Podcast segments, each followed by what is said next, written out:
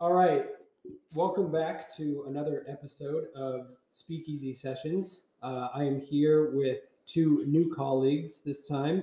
Um, they already had a better idea than than how I started the last pod, which is, I should say, uh, comes now Eric Motes, or we are on the record. So, and I obviously didn't start like that, but I might next time. I might steal their idea. So, we have uh, two associates at the firm. We have Trevor Wainfield and Carrie. I still don't even know how to pronounce your last name. So that was going to be my first question to you. Can you please Yeah. pronounce your last name as it's supposed to be pronounced? Yeah, super easy. Law, liberty.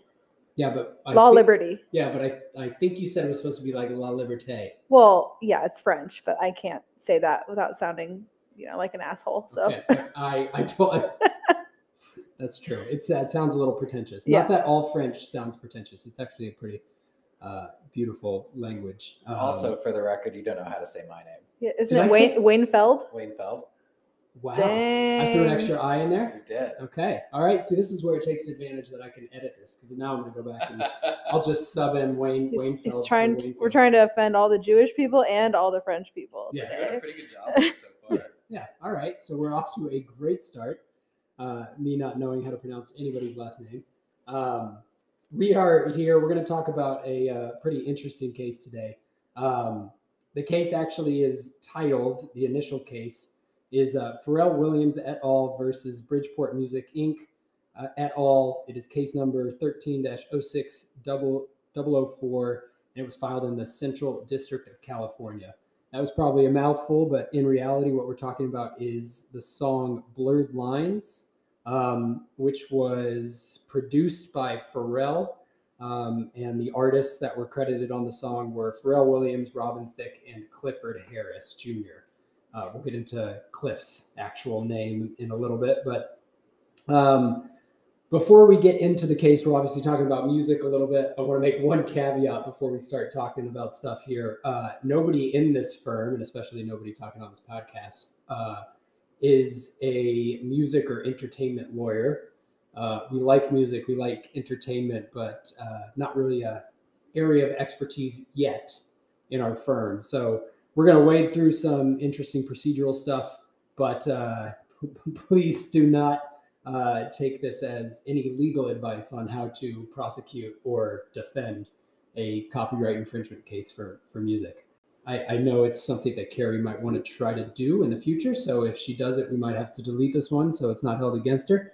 But uh, but as we go through, just just know, obviously that's a lawyer giving you a caveat because that's what we're that's what we're built to do. Um, so understanding it's about music. Before we actually start, uh, we got some really good feedback uh, on our on our last podcast, um, asking me to actually introduce the people I'm doing it with and uh, get to know them a little better, so people can understand who's talking behind the microphone. So I'm going to drop some questions on you guys um, that I didn't put in the outline, um, just to kind of get a feel for why I picked you guys. Um, so these two are actually pretty big music fans. Um, I will say, Carrie, I think it was your first or second Friday you were in the firm. Uh, and Friday is usually a little more of a casual day. And you were walking around with some pretty dope uh, leather pants and then a giant Biggie t-shirt. Yeah. Um, and I was like, okay, respect. So, and Trevor's got a uh, record player in his office and is always blasting some good music. So we've had some good conversations. So I want each of you, real quick. Um, we'll start ladies first. We'll start with Carrie. I want you guys just to give me a feel for what kind of music you like and listen to. Oh gosh, that's so difficult for me because I'm kind of all over the board. Obviously, you know, 90s, uh, early 2000s hip hop is huge for me, hence the Biggie uh, t shirt, sweatshirt, all the things. Um, but I also grew up listening to a lot of country music, a lot of 70s hits. Um, I like anything from tropical house to reggaeton, rap. I mean, pretty much you name it, and I'll listen to it.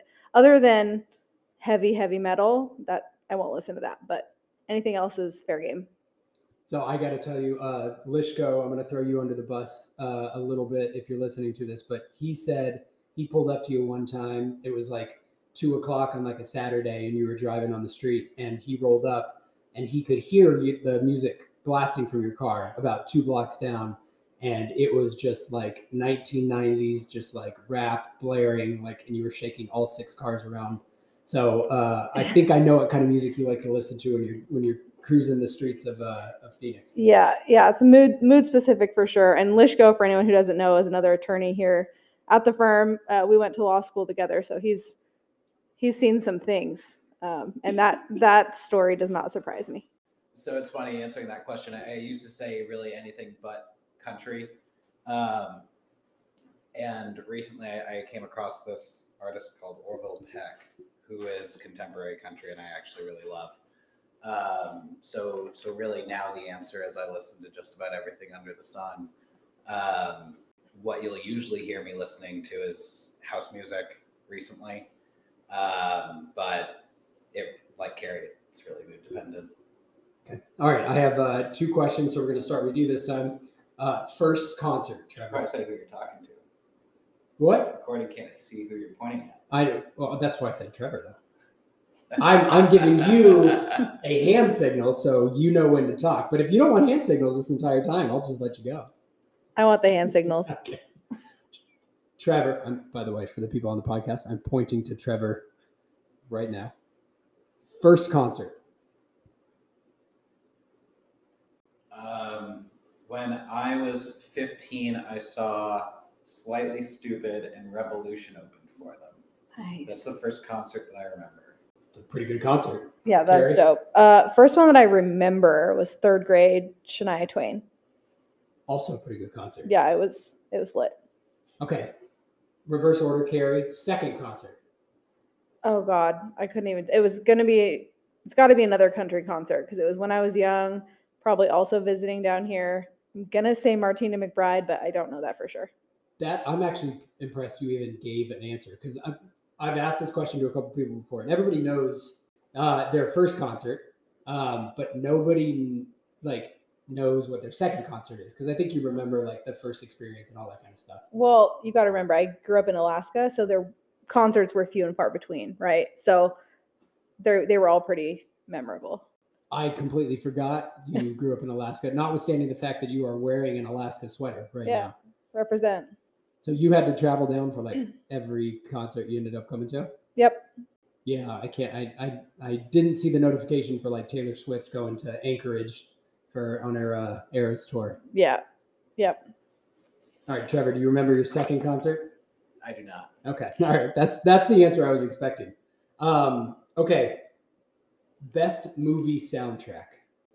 While you guys are thinking, I'll let whoever whoever comes up with an answer just raise your hand. But I will tell you my favorite movie soundtrack, and this will give listeners kind of an indication of music I like and listen to, is Nick and Nora's Infinite Playlist. Uh, Hmm. Kind of like an indie film. It's got like a bunch of indie music. Uh, it's got like the XX on it and stuff like that. But I I absolutely love that soundtrack. I don't know if I can. N- One's not coming to mind. There's a, a few that come to mind for me, uh, and most of them are, are somewhat recent. I I know Quentin Tarantino's had some really good soundtracks, and one that comes to mind is Django Unchained. Yeah. Um, that one was really fun and cool. Uh, I want to say that Everything Everywhere All at Once had a really good soundtrack. Yeah, I did. Um, Was it as unique as like the movie and the? It's weird. Yeah. Yeah. I mean, that whole movie is strange. Um, if you had given me some time to prep, I probably could have come up with some more. But, Same. I uh, know Rude. that's, that's the point. That's the point. It's supposed to be those are the two impromptu. that come to mind. It's impromptu.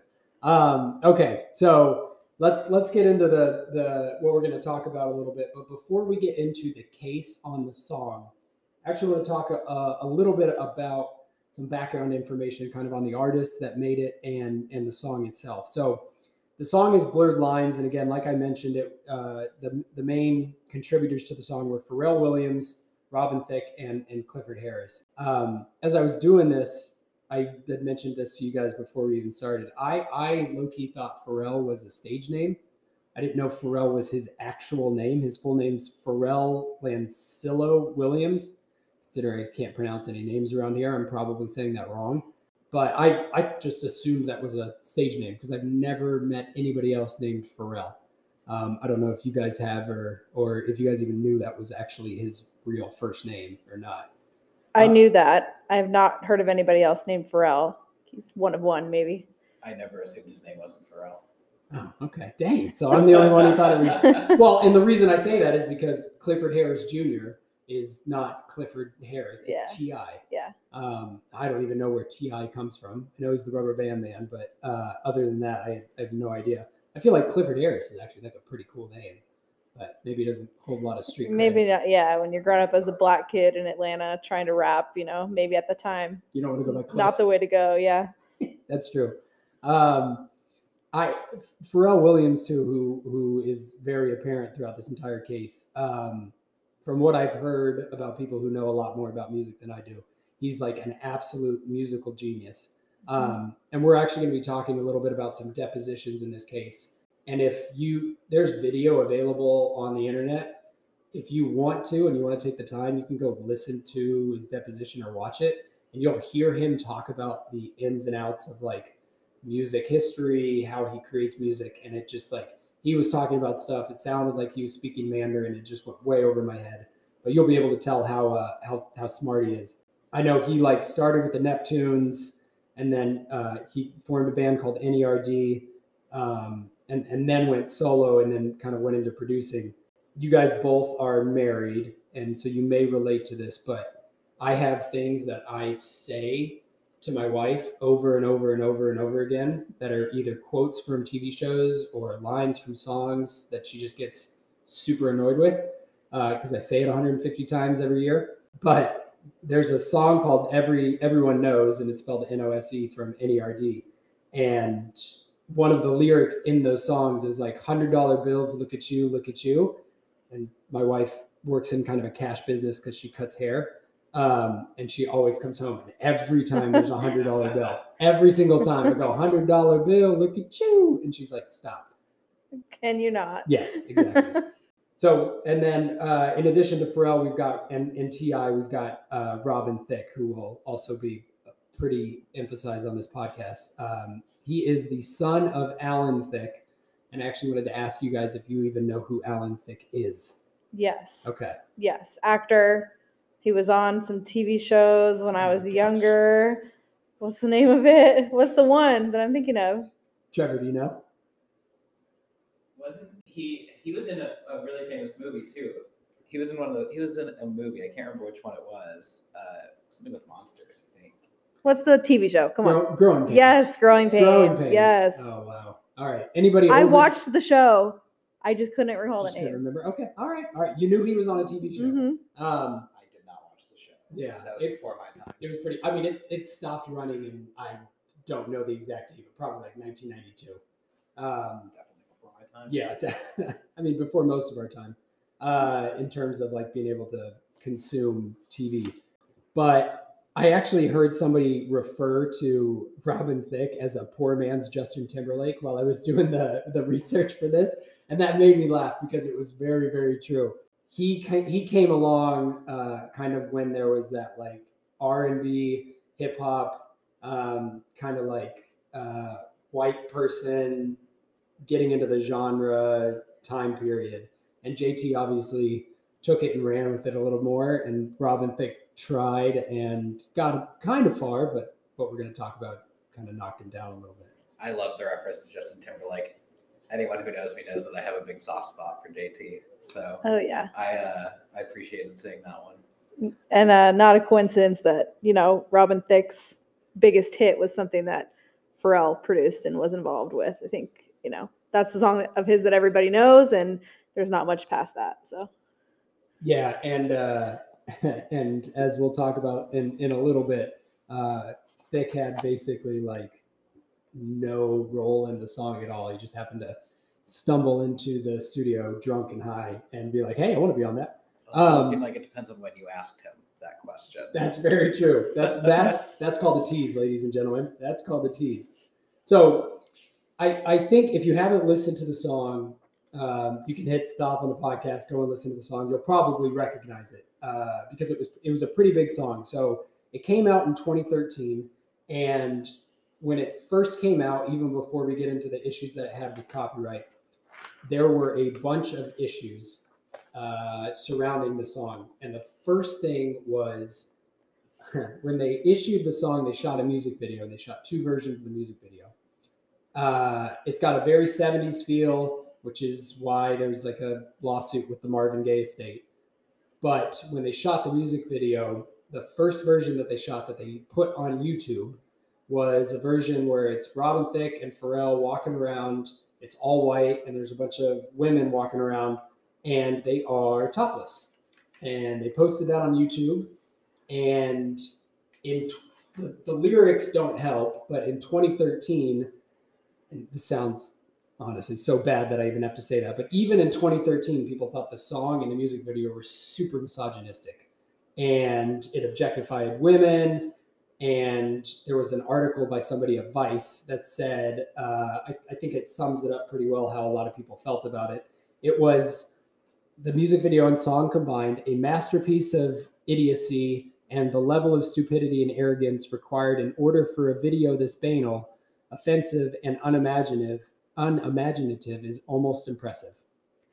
Yeah, I think one of the, if I remember correctly, one of the the big talking points and issues that people had was, you know, around consent and things because I think, you know, it literally says something like I I hate these blurred lines. I know you want it. I know you want it kind of thing. So that was I remember that being a big deal. Yeah. So on um like laid behind those specific lyrics are a bunch of topless women walking around Robin Thicke and, and Pharrell in the music video. And they knew at the time that when they posted it on YouTube, it stayed up for a week. I'm surprised it stayed up for a week and it got over a million hits. Then they took it down and it was basically an intentional like controversy thing to get a bunch of buzz around the song. And they ended up shooting a second um, version of the music video at the same time where the women are actually wearing I mean, they're wearing tops, if you can call them that. I mean, the nipples are covered most of the time. most of the time. I actually was unfamiliar with the song. Well, I was familiar with the song, but I wasn't familiar uh, with it by name until last night when I, I was like, well, I should probably figure out what it is that we're talking about. I, I punched the uh, the song into YouTube and and um, it's cleaner than what you described now, but you're right. It's uh, Not by much. Did, problematic. did you spot uh Emily Ratajkowski in I there? did. That I was her that's like first big thing. Interesting. Yeah, at least that she was recognized for. I thought I recognized that, and I was going to look it up, but then I was like, honestly, I, I feel like YouTube and uh, my Google searches are going to start tailoring things to me that I don't really want. You gotta you gotta view that in an incognito tab. That's a little hint for everybody out there. But Ratajkowski actually is the model who at the time came out in support of it, and then she was a little bit of a poster child for um, the Me Too movement because in I believe it was in 2020 she came out against the music video and said that she felt pressured to do it, and obviously uh, everything that underlined that movement, she kind of said that's exactly what happened to me. Um, and so it, it, you know very unfortunate in in that sense. And i mean for that reason alone along with some of the lyrics the critics hated it. But as with many things it became super popular because it is a it is an earworm. It is a super catchy song. Yeah. uh, fun to like you just listen to the background music fun to dance to again if you're completely ignoring all the lyrics. And it, it actually was on the top of the 100 uh, billboard 100 of the united states for uh, 12 weeks it hit number one here it hit number one in the uk so it obviously wasn't um, disliked by the general public um, Well, I think it's helpful that most of the time you can't really understand what they're saying. All you really hear is the hey, hey, hey, and until you like Mhm. listen to it really closely, it's pretty hard to understand what they're saying. Yeah, I, I, it's definitely one of those songs where like you, you listen to it and you sing it and all that kind of stuff, and then you actually go back because the the hook and the beat are so catchy. Yeah. You just end up like knowing it and and yeah, and then you go back and listen and like you said, it's like what what do they what do they mean by blurred lines? It's definitely a uh, it's definitely not not great. One of the things that was interesting around this time, I don't know if you guys remember the 2013 MTV Musical uh, MTV Video Music Awards. Yes. Um, but so for those who don't know, you could probably go back and find this on YouTube if they haven't taken it down. But this was right around the time when um, Miley was trying to get out of her Hannah Montana phase, Yeah. and she, uh, Thicke and Pharrell came on and performed Blurred Lines right before Miley came on, and I don't even remember. Wrecking Ball, maybe? It No, or was that before Wrecking Ball? It was before Wrecking Ball, but I, I can't remember what the song was because I literally don't have the like I don't have the audio in my head. I only have the visual. Yeah. She came out in like a very skimpy uh, outfit. There were bears dancing around her, and like Robin, and then they were doing kind of a, a mashup of their two songs. And Robin Thicke is on there, and um, Miley's wearing a giant foam finger, or no, Thicke is wearing a Yeah. giant foam finger, and Miley comes up to him, and there's a lot of uh, gyrating Yeah, some twerking. some twerking. Yes, a lot of tongue out. Um, sometimes, makes sense. it- yeah, sometimes in between fingers. Like it was, I mean, and it was just. I think everybody. I remember people talking about that being Miley's like Britney moment where they thought she lost it. Um, and I, like, I love Miley Cyrus. Like, shout out to Malibu, love that. Um, a lot of her other music. Um, but I think everybody thought she was like losing her mind. And uh, so that was another thing that just like controversy with the song, but also boosted it. And it's an image I can't get out of my head. Uh, and it's kind of crazy that Miley said she basically did that on purpose because she knew it would boost her popularity and credibility. And she's really, really smart. So let's actually talk about the case. So we've, we've given you a little background about the about the case uh, or about the song surrounding the case. Um, but what ended up happening is in, in 2013, how it really started is before the song came out, Robin Thicke did an interview with GQ. And in that interview, he said, Hey, we've got this song that's coming out. We think it's going to be a banger. Um, and I remember going into the studio and we were listening to some Marvin Gaye music and Got to Give It Up came on. And me and Pharrell looked at each other and we're like, We got to make a song that sounds like that keep that in the back of your head for basically what's going to happen for the rest of the podcast because it's not great um, for for Thicke and Pharrell.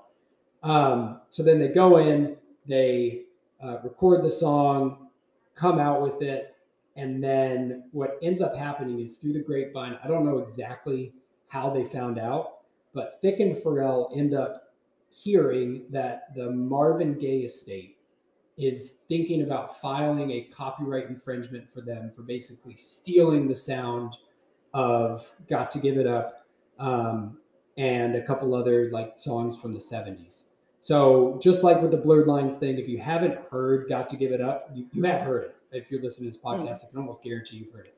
Um, but hit pause, go listen to it, and you, you'll kind of hear the the similarities. So a lot of times when people hear about this lawsuit, they think, oh, the Marvin Gaye estate filed a lawsuit against Pharrell and Thicke and T.I. and everybody else to, um, you know, stop them from infringing. But it was actually the opposite. And what happened is once they heard, Pharrell, Thicke, and T.I. actually filed the complaint for declaratory relief. So they were the plaintiffs, not the defendants, stating that they heard there was going to be some adverse claims and rumblings that there was going to be this lawsuit or that Blurred Lines was stealing from Got to Give It Up. And so they they took the first step and actually filed a complaint for declaratory relief. And for for those who don't really know what that is, both a complaint and what one for declaratory relief would be, Carrie's going to give us kind of a lowdown of w- what that would be and kind of how it relates to this case. Yeah, so a complaint is the first thing that, you know, gets a civil litigation, uh, a lawsuit up and running. It's what a plaintiff will file uh, with the court, naming the defendants, setting out basically the factual background of what happened, um, what claims they're asserting, what they're asking for at the end of the day. So it's like the very first thing that's usually filed. Um, a complaint for declaratory relief is a lawsuit asking the court to make a binding determination about the legal rights of the parties and their relationship with one another uh, and their respective rights with regard to a certain issue. So it's a way to get some certainty about the parties' rights with respect to one another. And the court's not going to, if it's just for declaratory relief, the court's not going to tell the parties that they have to do something specific. The court's not going to award damages. You have to include other claims in the lawsuit in order to get those things done. It's basically the court saying, okay, I know you guys disagree about this one issue. Here's how, you know, I'm determining that issue. Um, so even though damages won't be awarded unless you include another claim, it can still help the parties get some clarity and avoid accruing additional damages going forward. It's like basically, all right, let's just get this figured out now before we continue acting.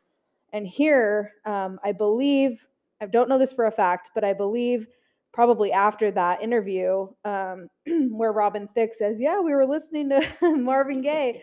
I think the Marvin Gaye estate probably reached out to them and said, Hey, you just admitted this. You better give us some royalties from this song. Uh, and, you know, T.I. and Robin Thicke and Pharrell probably told them to pound sand and said, Well, they might be taking some action on this. Let's get this figured out now. Yeah, and I, I think kind of as I mentioned before, I, I might be giving Pharrell too much credit, and um, but maybe not. But I think he's somebody who's smart enough to kind of understand what the implications of that would have been. So so they filed the complaint first, and that's that's really unique in this situation, especially in a in a copyright situation. And one of the reasons why like I think they probably might have done that again, I don't know this for a fact, but if I'm putting on my attorney hat, is so this is after the the song is released. The song was super popular, and um, I think they did it in order to stave off the Gaye estate from filing a lawsuit and actually asking for um, what's called a preliminary injunction.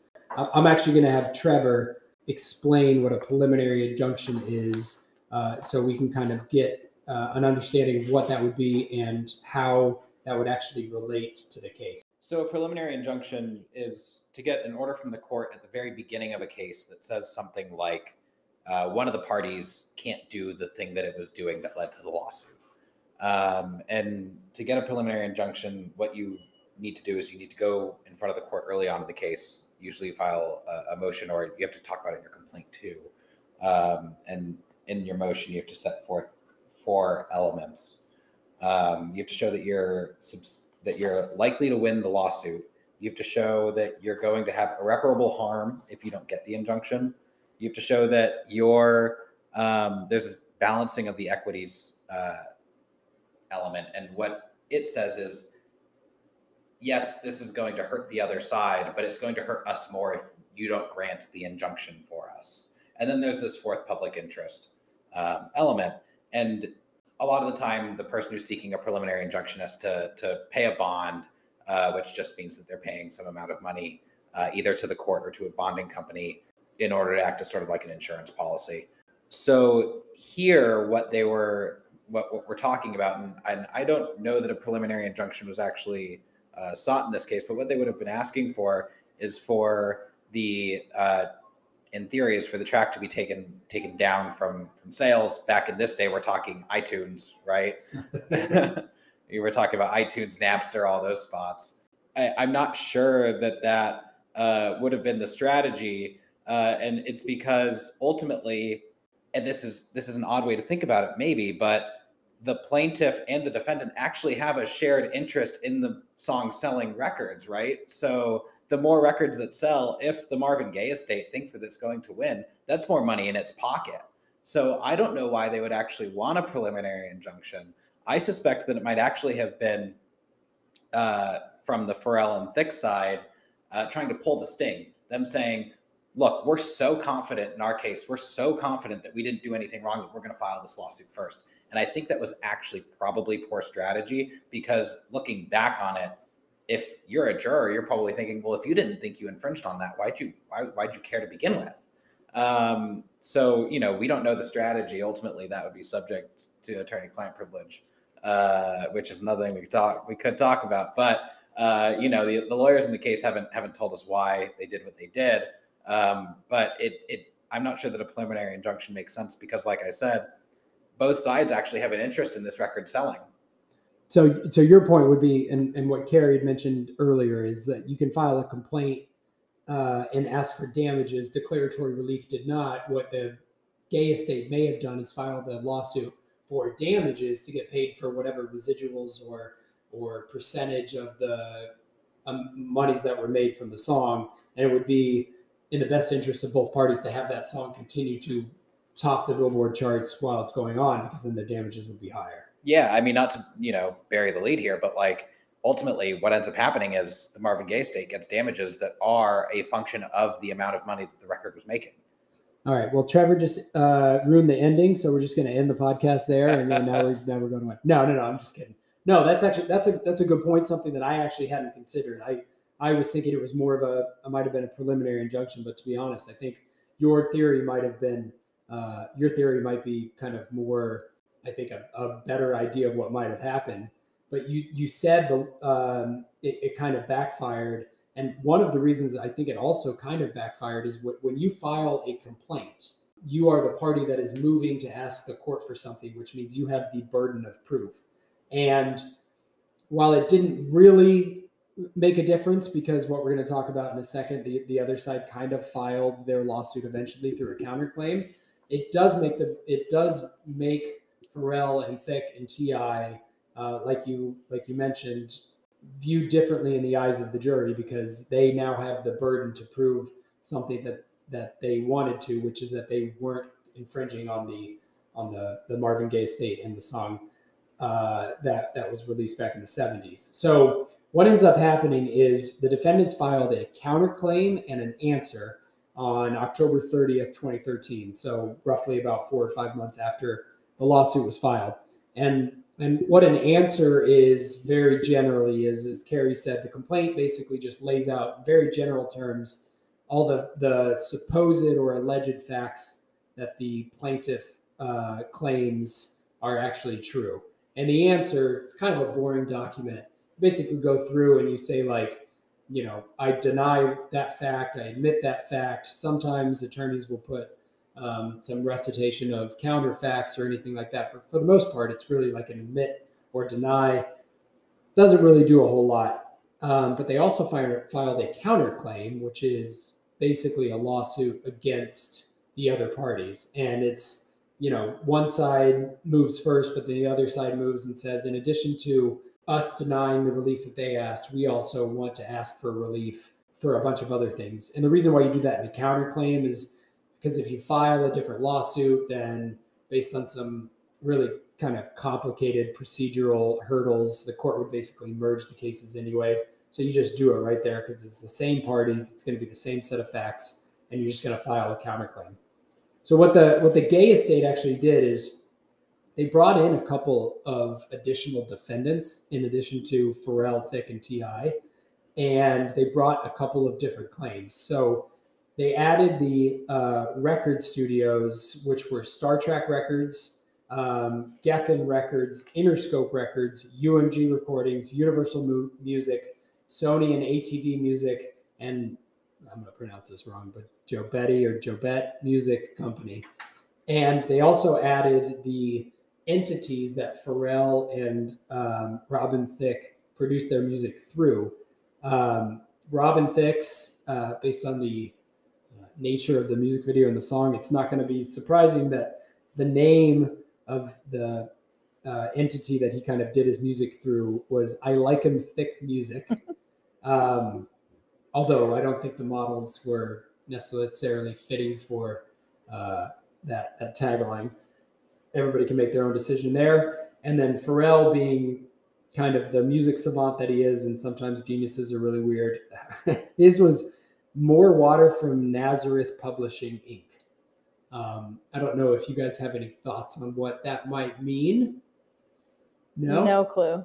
No idea. Nothing. I'm okay. guessing. I'm guessing that he has another one called Waters from Nazareth, and uh, this yeah, one is true. more Waters from Nazareth. Waters from Nazareth was one that he did with JT probably, and he's like, "Oh, that gave me a lot of water." Uh, and so he'll do more water with the the uh, poor man's JT. But Also, what's kind of interesting, I, I think that Geffen was actually brought in because they actually uh, own or work with the Gaye estate. I think they were an intervener of some kind. Oh, Uh, didn't so it wasn't just um, you know bringing in a bunch of defendant entities. I think they were also cleaning up who the plaintiff entities were all at the same time, just to get everyone involved all at the same time, and anyone who could have a right or an interest in the copyrighted materials um, is just going to be in play here, and we're going to deal with it all at once.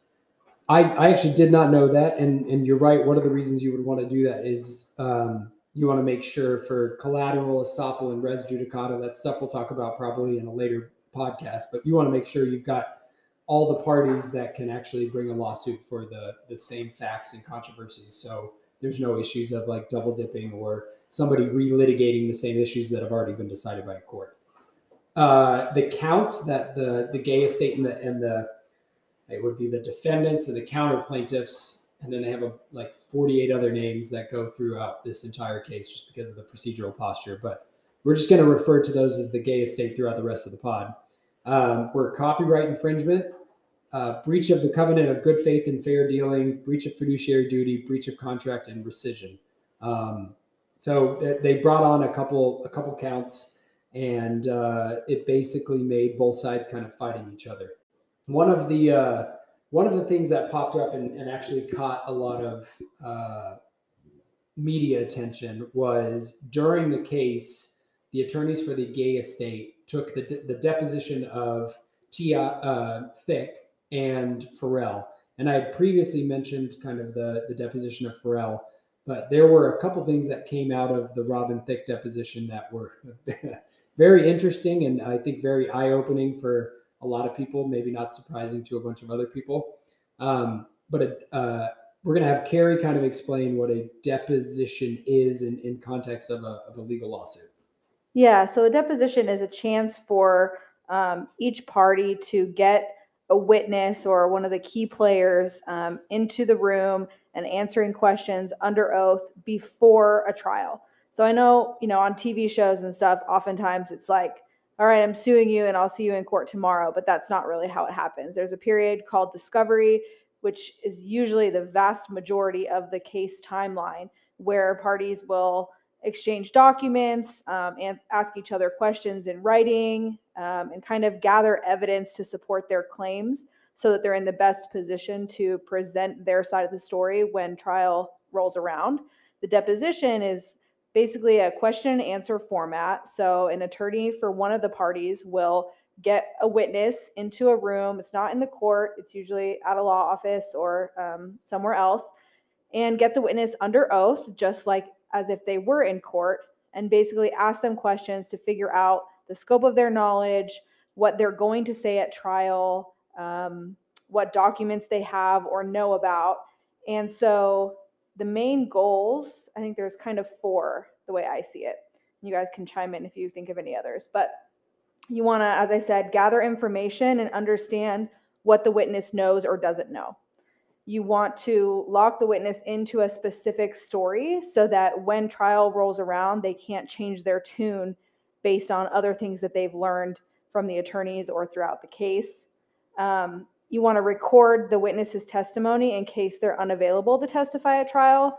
Maybe they die, you know, maybe they just can't make it for any any sort of reason. People uh, disappear uh, sometimes. Yeah, you want to you want to record it so that worst case scenario you can play that video or put up the transcript for the jury or the judge and say, here's what they have to say about this topic. Um, and kind of the fourth purpose I would say is to document details of their testimony so that when trial rolls around a year later, two years later, however long it is, um, the witness hasn't, you know, forgotten certain details. So you want to get their knowledge earlier on when maybe things are a little more fresh. So Carrie, you uh, mentioned that you part of one of the reasons you, you uh, one of the purposes behind a deposition is to make sure that the witness doesn't change their tune trial. Did you choose those words intentionally? I did not, but look at me. Look at look at you with the unintentional music pun. Um, yeah, and and basically a deposition too is it's really the first time you get to ask the other side questions because otherwise you would have no idea. Like Carrie said, it's not like TV where like you go in and you put somebody on the stand and you have no idea what they're going to say.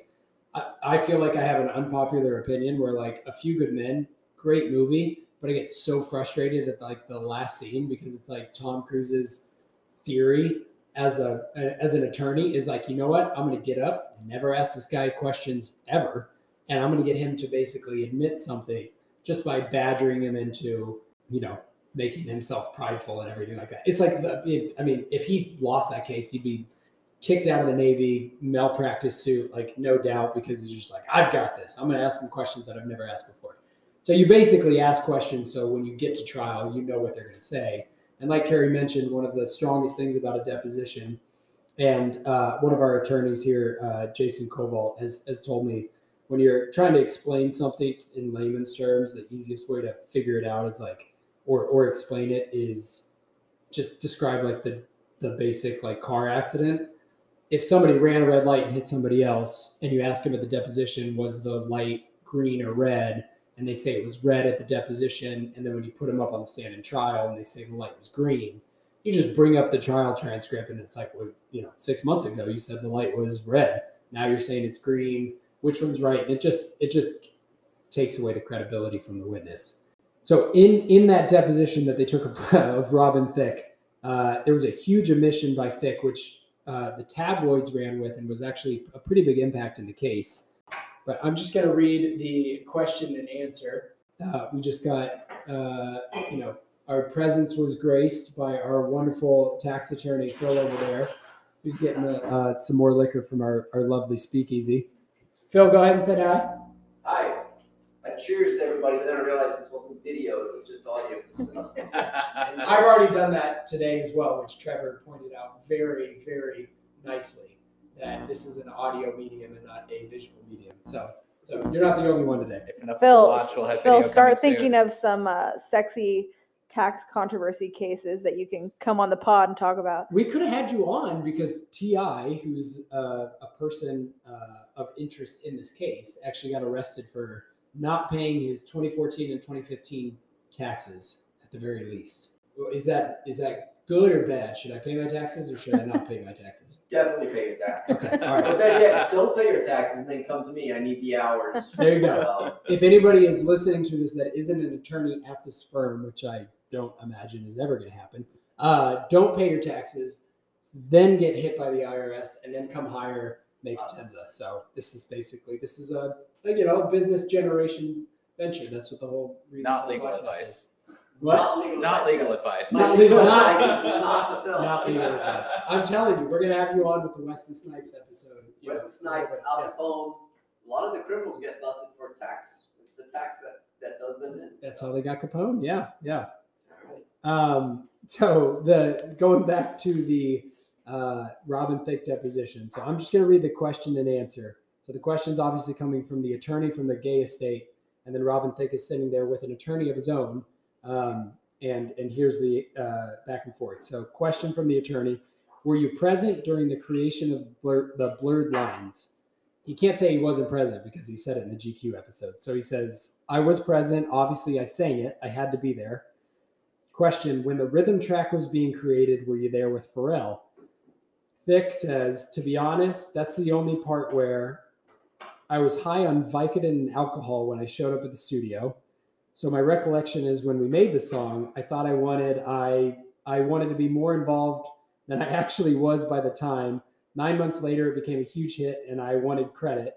So I kind of started convincing myself that I was a little more part of it than I was because I didn't want him. I wanted some credit for this big hit, but the reality is is that Pharrell had the beat and he wrote almost every single part of the song.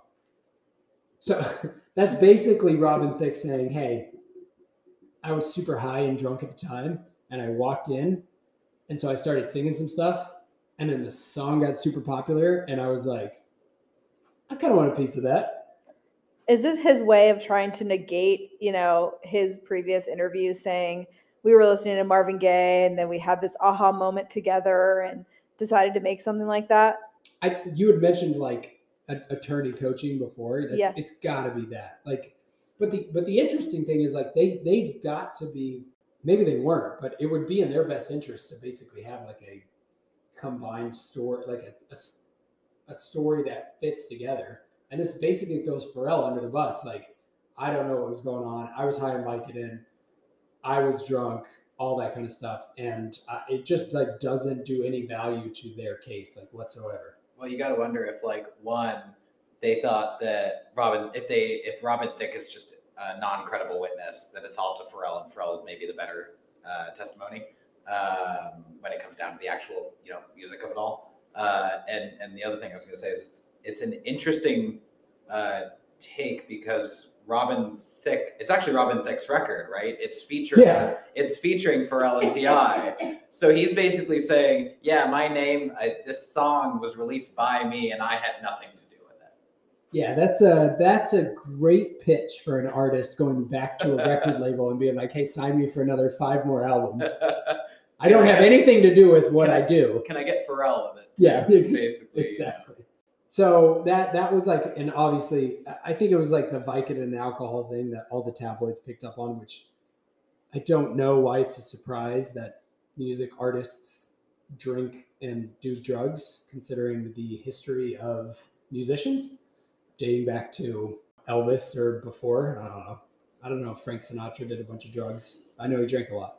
Uh, no, Sammy Davis Jr. Did he? He like died at like 40 from like alcohol poisoning. Well, not poisoning, but like alcoholism. Am I just saying something that I have no idea on? Do you guys know? No. I don't know be. anything about that, but yeah, in general, the recording studio vibe, I think, has a reputation for, you know, recreational activities. Well, it's also difficult when you have people who are touring and it's their job to be entertaining, and you know, there's a lot of people relying on them for for that purpose. Um, and you know, there's just a whole scene that goes along with it, and people trying to get amped for uh, for their performances. And uh, I think we're starting to see some change in that regard, but um, not across the board. I, I cannot imagine doing this. Like as as awesome as it is being a viewer at a concert, I cannot imagine being the artist and doing that like 60 times out of 75 days in 60 different cities. And and like you said, like being up for it. So obviously not advocating for substance abuse, but probably just like saying like totally Showing some compassion. Yeah, yeah. Yeah. I mean, you, Bruce, that's why Bruce Springsteen is probably a one of one, right? Where he's been singing the same songs for the last 40, 50, 40 years uh, over and over and over again, you know, 150 times a year, uh, and still gets just as amped for it as he ever was. Yeah, it's crazy. I I can't believe. I don't know if you guys have heard anything about like the Taylor Swift like tour that's been going on, where she's playing for three and a half hours. I knew you would do this to me. What? Why? Because I want to uh, expose you as a Swifty? Well, the exact opposite. I was gonna say my We money would be on the opposite. No, I just wanted him on the record to say he doesn't like Taylor Swift. No comment. We're really gonna have some people coming after us. All right, I'm gonna have to take your deposition, and then we'll get you under oath. So you have to answer the question. Um, so so what ends up happening after the deposition? There's a bunch of other discovery, as as Carrie said, and uh, Pharrell and Thicke, who are uh, T.I, kind of dropped out of this lawsuit. He had some other uh, issues, as you heard us allude to. Phil, our, our tax guy here, um, he had, some- he had some tax issues going on, so he kind of dropped out of the lawsuit. And considering they both had expert opinions at the time, that's kind of like a it's kind of like a little bit of a hail, hail mary because if you have an expert opinion involved, it means there's like a really really technical issue that need needs to be addressed. You uh you you see kind of why they moved for it because it was all based on whether the hooks, the vocals, the melodies, and the keyboard parts were actually infringing on the the exact same quote unquote like sheet music that the Gaye estate used uh, and Marvin Gaye used when it was Got to Give It Up. And there's also an aspect of the copyright infringement that was uh, that has an intention element to it. And if you believe what Thicke and Pharrell say in their deposition in their GQ um, articles, they basically wrote this in like an hour and a half. So they went into the studio. Uh, Thicke says Pharrell knew what he was doing, had the beat. Thicke went in, sang the song, and then came out. It's really hard um, to say that they really had intent to infringe upon the estate, notwithstanding Thicke's, you know, dumb comments in the GQ article. But uh, doing it in an hour and a half is, is, is pretty tough. I think actually, Trevor, we were talking about before we actually got on the pod that they wanted to appeal this motion for summary judgment to denial, and they being Thick and Pharrell, actually right when it happened, but they technically couldn't.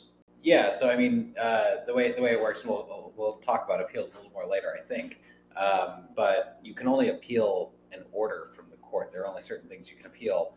What they tried to do here, I think, is do some kind of interlocutory appeal, meaning that they would just appeal that denial of the motion for summary judgment right at that time while the trial is on, before the trial happens. Um, they were not able to do that. Um, and there's good reason for that. You know, if um, Pharrell um, and his group end up winning at, trial, then there's really no harm, no foul. The issue's moot. Um, so we'll talk about that a little more later. But um, yeah, they end up appealing the motion for the denial of the motion for summary judgment, which is interesting because there, it, like you said, it's pretty easy to point to fact issues here.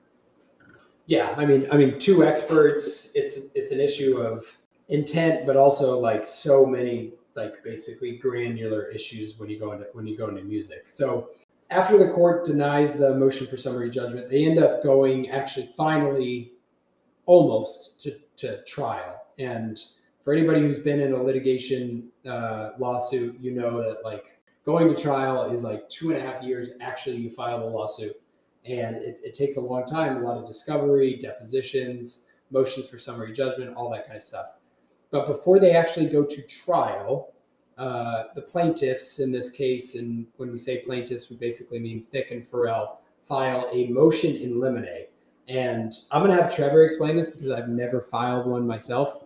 Uh, as you might know from the previous podcast, I am a bankruptcy practitioner by trade and by heart, and we never have any of these because none would ever get granted because a bankruptcy judge is just like, I'll hear whatever I want and I'll make a decision because it's never a jury trial or anything like that. But in a jury trial, a motion in limine is very important.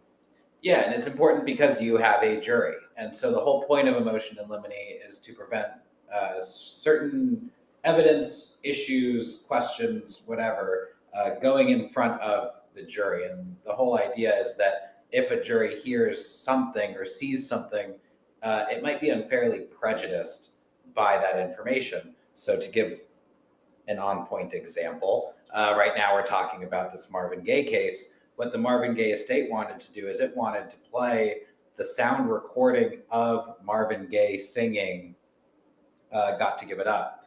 So that this this point kind of takes us back to what the copyright infringement is about. And when we're talking about music, we're talking about two different points there's two potential ways to bring a copyright infringement lawsuit in the music context. One is the sound recording, and when we're talking about that, about that, we're usually talking about sampling. The other one is in the context of composition, and here we're talking about the context of composition, and that's important in this motion limine because ultimately it gets granted. The court says you're not allowed to play the sound recording of Marvin Gaye um, singing "Got to Give It Up." Because that could unfairly prejudice the jury. Ultimately, the judge says it doesn't matter that uh, the jury, one way or another, shouldn't base its decision on that, on the vocal lyrics, because those aren't what they're saying the infringement arises out of. So, what the Gaye estate ends up being allowed to play is edits of the recording and not the entirety of the track itself. Um, yeah, so I guess back to what Eric was was saying, for bankruptcy, you wouldn't need to do that because the idea is that a judge can sit there and say, sure, that's important or it's not. Um, the jury is the lay people, the, you know, and this is, you know, a little bit maybe high and mighty of uh, the legal uh, community, but the idea is they won't be in the same position to decide what's important and what isn't. Uh, and we don't want them to base their decision on things that uh, are not important. So before they can even hear the issues um, and the evidence, you might file a motion limiting to exclude certain evidence, like the actual sound recording of "Got to Give It Up." Yeah, and, and like like Trevor was saying, basically the difference between like a jury trial and a bench trial is exactly what it sounds like, which is a jury trial. You have the jury making the factual decisions. So a, a jury of eight, a jury of twelve, whatever it is, and a bench trial, it's just the judge. The judge is going to make the factual determinations in the case and then apply the law to that rather than and you know as we talk about whether or not the court or a jury is actually going to be the, the trier of fact and the one who's going to make the legal decision we should probably about what like an hour into this podcast bring up what the elements for a copyright infringement lawsuit would be. Uh, copyright in this context and in, in this specific lawsuit related to music is based on the intellectual property uh, or ip as the people in the biz tell me they call it uh, which means that when copyright law was established in the country, it was really on, for lack of a better term, uh, the sheet music. And so the elements are generally that the the person who's alleging copyright infringement has to show that first they have access, or in other words, that they were aware of or had heard the song, and that the song that they created was substantially similar to the song that was infringed upon. Now, I personally think, based on uh, the current state of the internet and everybody's access to music, that the first element is kind of dumb. I might not be the only one who agrees on that or agrees with that in the room. Um, He's not. okay, so tell tell me why you don't agree with that. Well, like, so if you're thinking about infringement, right, it's basically saying you stole something that I created. And if you looked at me and said, hey, you stole my thing, I'd say, no, you didn't. It's been locked away and, and under lock and key the whole time. Uh, or, well, no, I'm, I'm saying that the wrong way. If you came to me and said, you stole my thing, I'd say, no, I didn't. I've never seen your thing. And in, in the day and age of streaming music, now again, like you said, I mean it was only ten years ago, but 2013, you had Apple Music, you had the radio, you had um, you know YouTube, all that kind of stuff. Like the access to music is so abundant that it's really a, a hard and a dumb argument for anybody to say that or prove in court that you didn't have access to or had heard the song. So like in this situation, Pharrell and Thicke and T.I saying, "Oh, I I'd never heard Marvin Gaye's "Got to Give It Up" is, is dumb. This was really created like in the 1940s. If you had like somebody in like you know Florida who quote unquote infringed on somebody's music from like Berkeley uh, that, that lived in San Francisco because unless they probably listened to the radio station in that in that basically vicinity, state, local area, they're not going to be able to hear it. Well, I'll tell you why that rule is interesting now, though, is because what it actually does is it incentivizes people to publish their their art, right? So if there wasn't this rule, um, people might want to. We see it all the time in the business world, right? Where if someone can't get intellectual property protection over something like proprietary business secrets, their strategy is to keep them insulated and prevent other people from finding out about them. What this rule does is it says, well, if you put your stuff in the public and other people hear about it and learn about it and they copy you, we're going to protect that. So it incentivizes people to publish their music online uh, and not fear some backlash from it. Yeah, and I think um, kind of to Eric's point is, you know, nowadays the opportunity to have heard it or the access is probably much more of a given. I think most of these cases, and again, I don't know too much, but I think most of them center on the other element, which was the substantial similarity between the two pieces of work. And um, one note on that it's not just looking at the work number one as a whole and work number two as a whole. It has to be, if I'm, I believe I'm correct on this, substantial similarity between the protectable elements of that work. So not everything is protectable. And with music in particular, that's important because there's only like what seven notes, A, B, C, D, E, F, G. And then if you include sharps and flats, there's like an additional five. So 12 total, right? So if you think about it, there's they're working with kind of a limited set of um, ingredients here. So you can't just say everything is protected, and if they're similar, substantially similar at all, it's protected.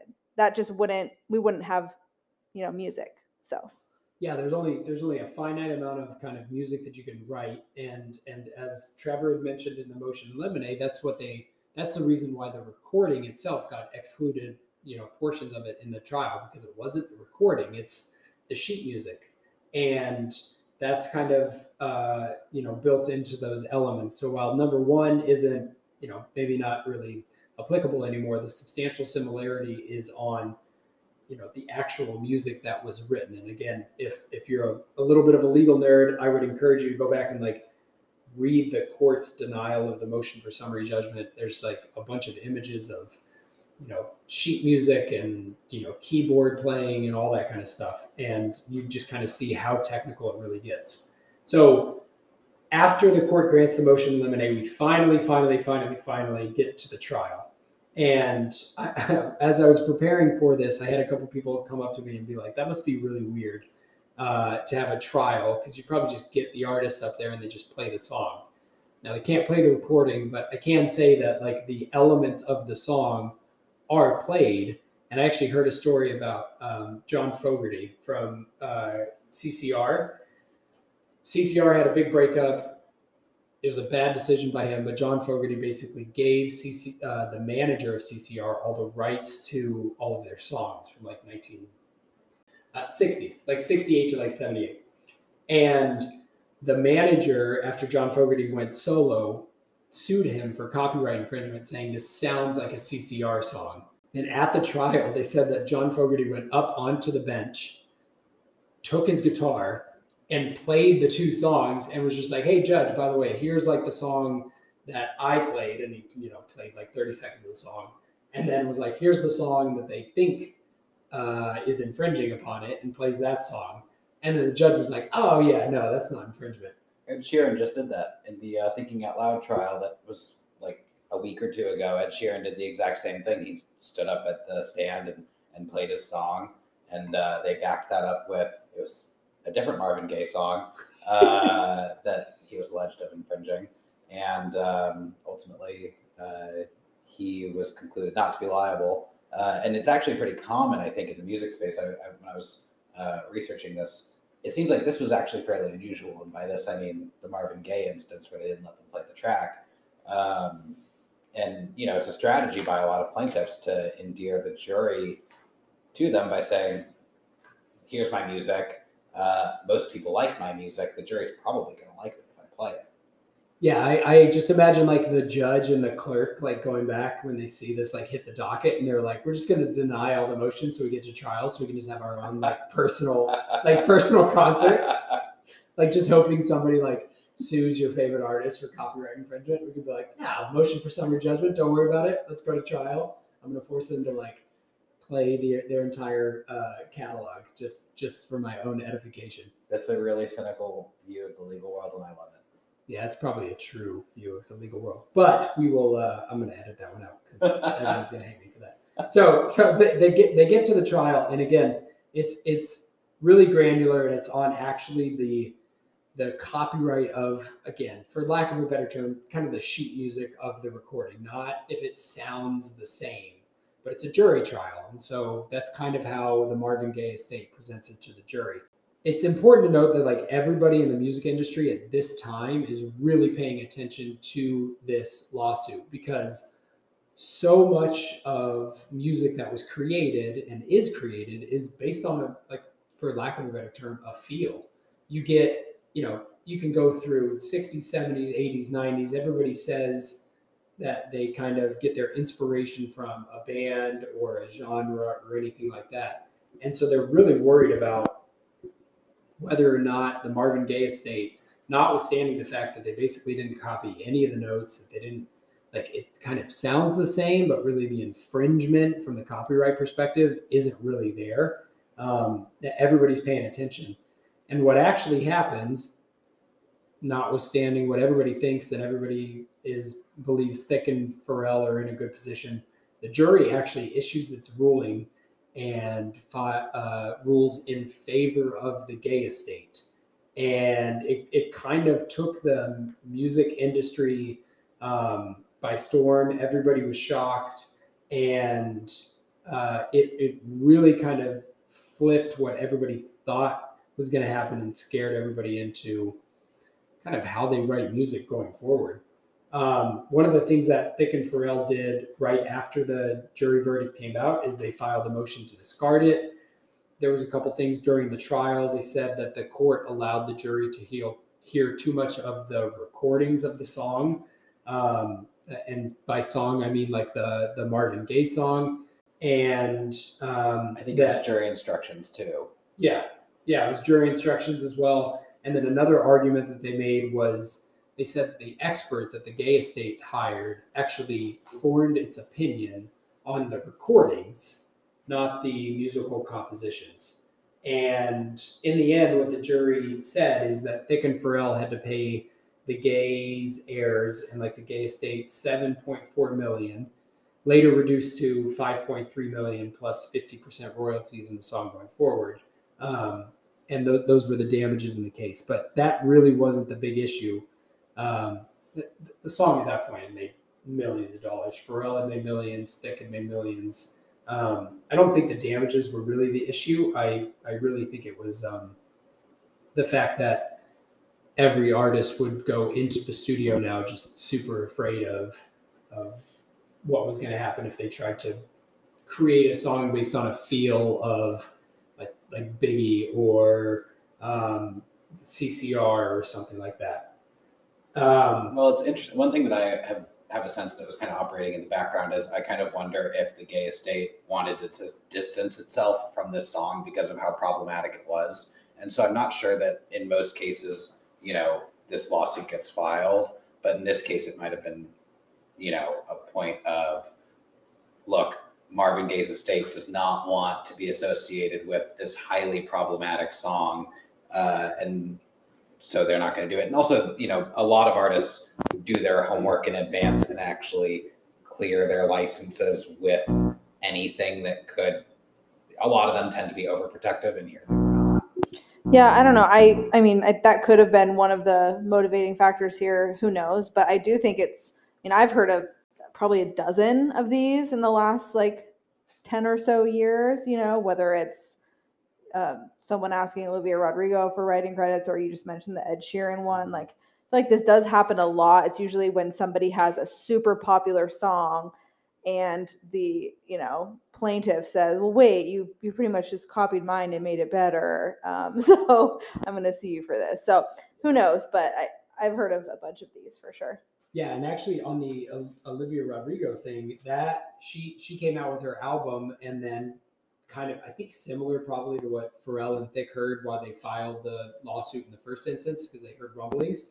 She actually went out and gave credits to the artist paramore Paramore, Taylor Swift, all that kind of stuff.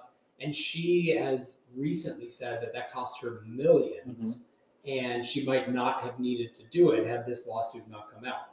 And and Trevor, I would I would agree with you on like the the fact that the song is problematic, notwithstanding the fact that the Gaye estate seems to be pretty litigious.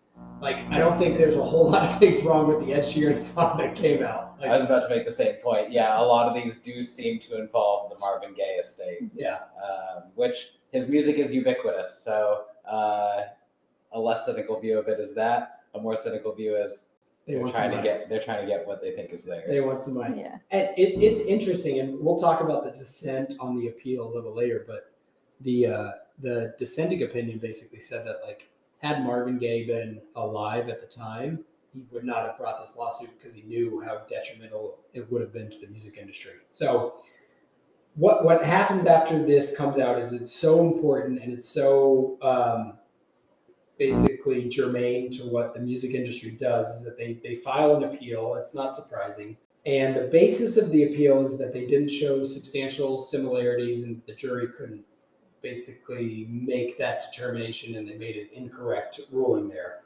And when they file the appeal, what also happens is they get an amicus brief filed. I think there was six filed.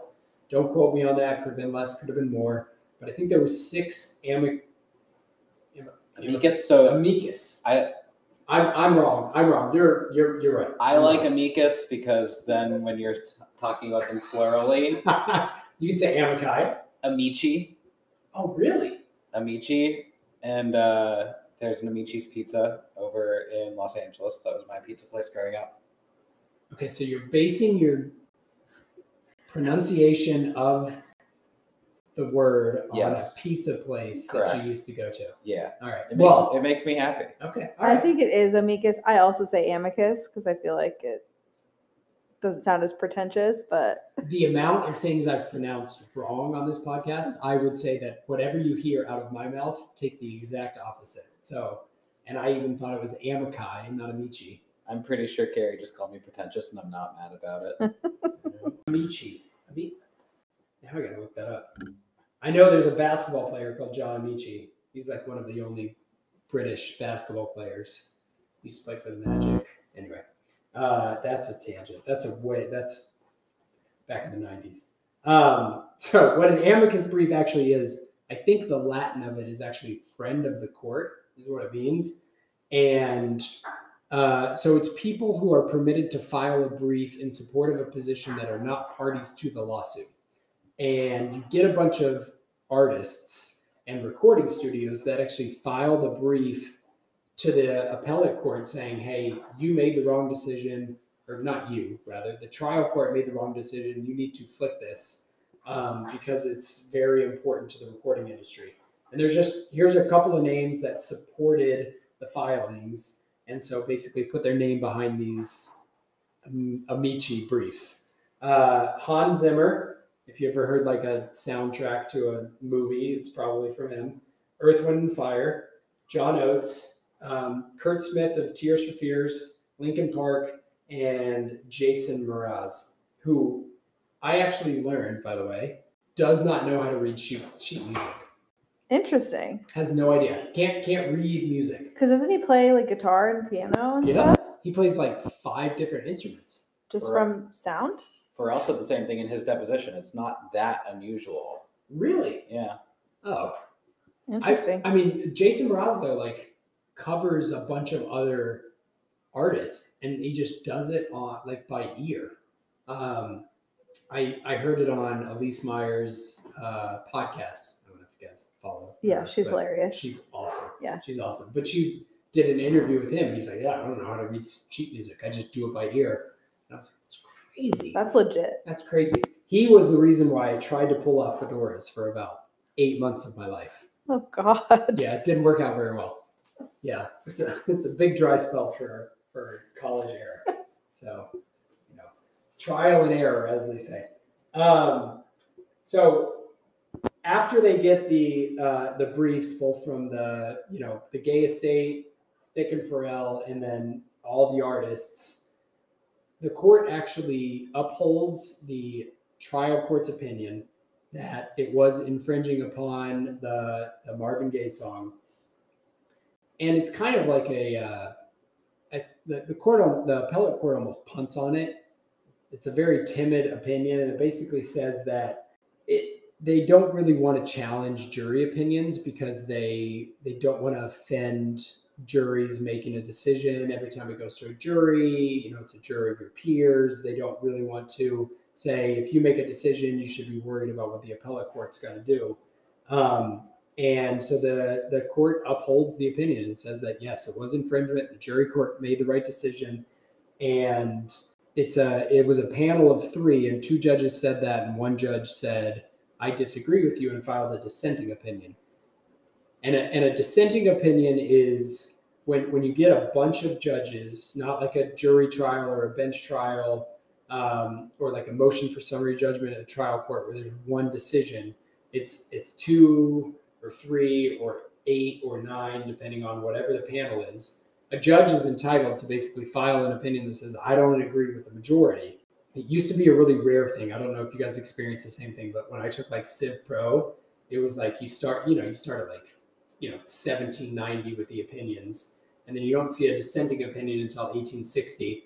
And then when you get to like 1993, it's like majority and four dissenting opinions, and it makes uh, the reading in law school like a lot harder. Yeah.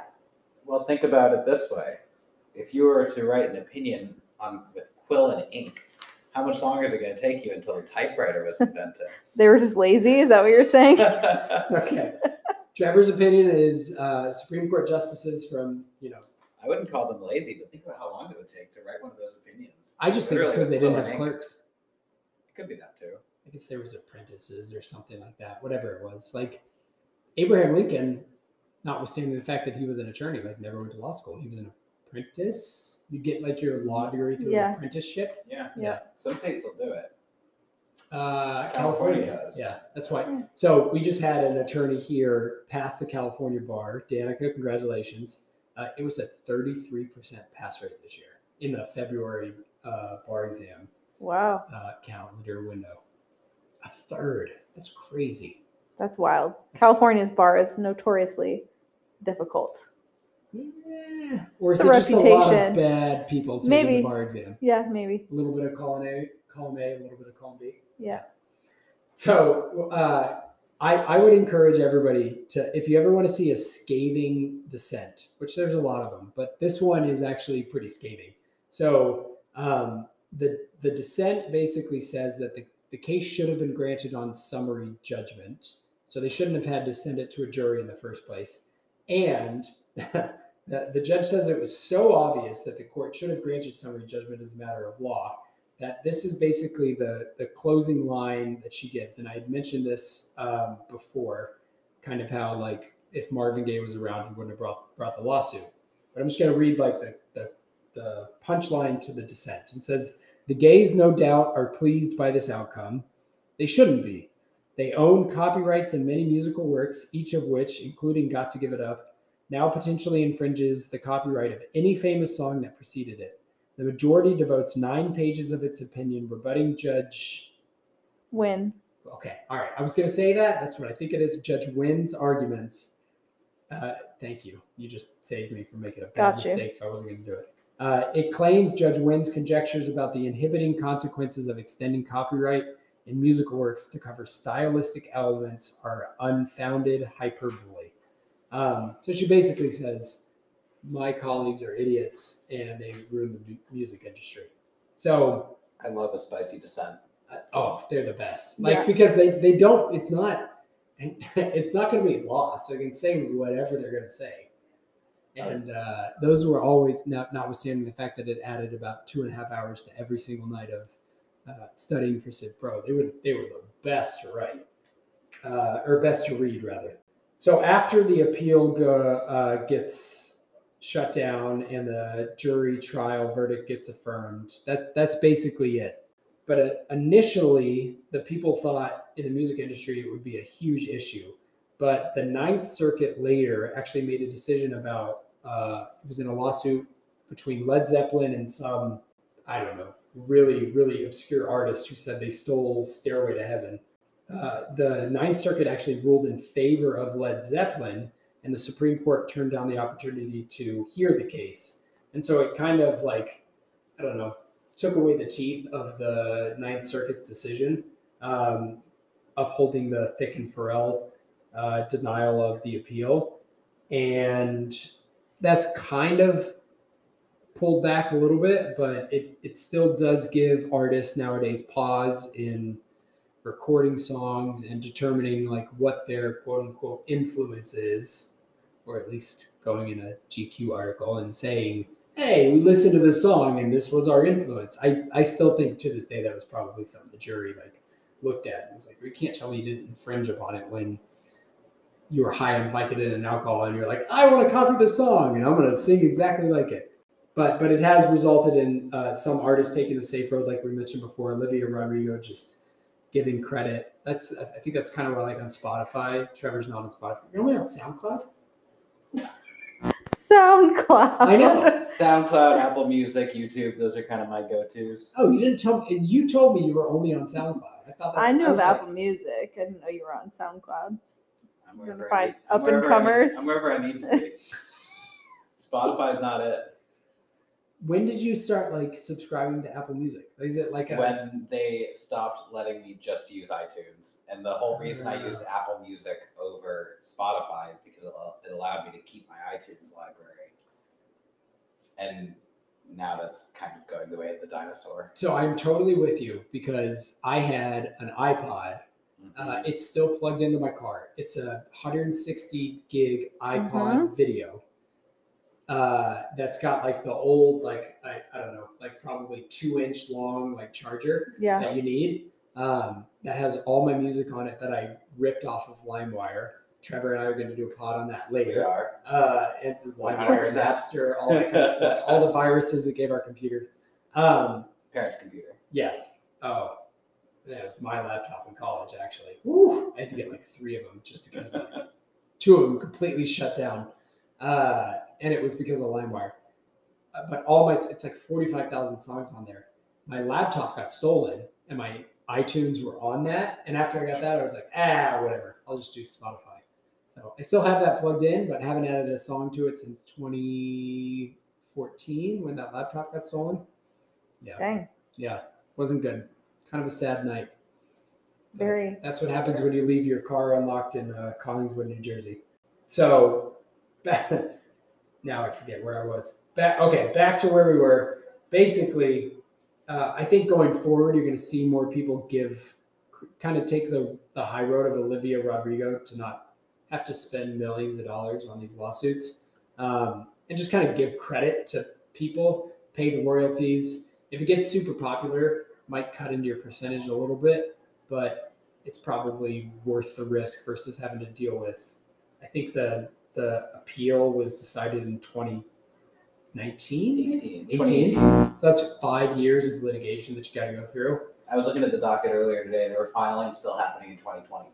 Yeah, they had like a they had a fee application uh, issue from the Gaye estate that actually went in the favor of like Thicke and Pharrell. It was like the only thing that they won in the case. Three and I a guess the it was motion three and a half million dollar fee app that was denied entirely.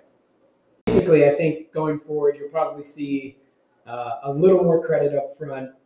Just or to, or maybe like I think what happened with Olivia Rodrigo, and especially like now in the days of social media and everybody being super loud online, is people heard "Good for You," and were like, "This sounds exactly like Paramore," and so people were chattering about that online. So at least like, I think she kind of did it retroactively to kind of quiet that noise and you know prevent a lawsuit. I don't know if many people are doing it just from the jump essentially admitting like yeah i copied this but if people start talking or someone comes around asking for royalties maybe they'll just settle at that point instead of taking it to litigation yeah, settlement will be a big thing, and and Trevor kind of hinted to it a little bit. There's a Ed Sheeran opinion that just came out. I, I think he won his lawsuit against the Marvin Gaye estate. That again took some teeth out of what this uh, you know blurred lines lawsuit uh, kind of established. But it was a huge case. Um, made a made a big impact on the music industry, and uh,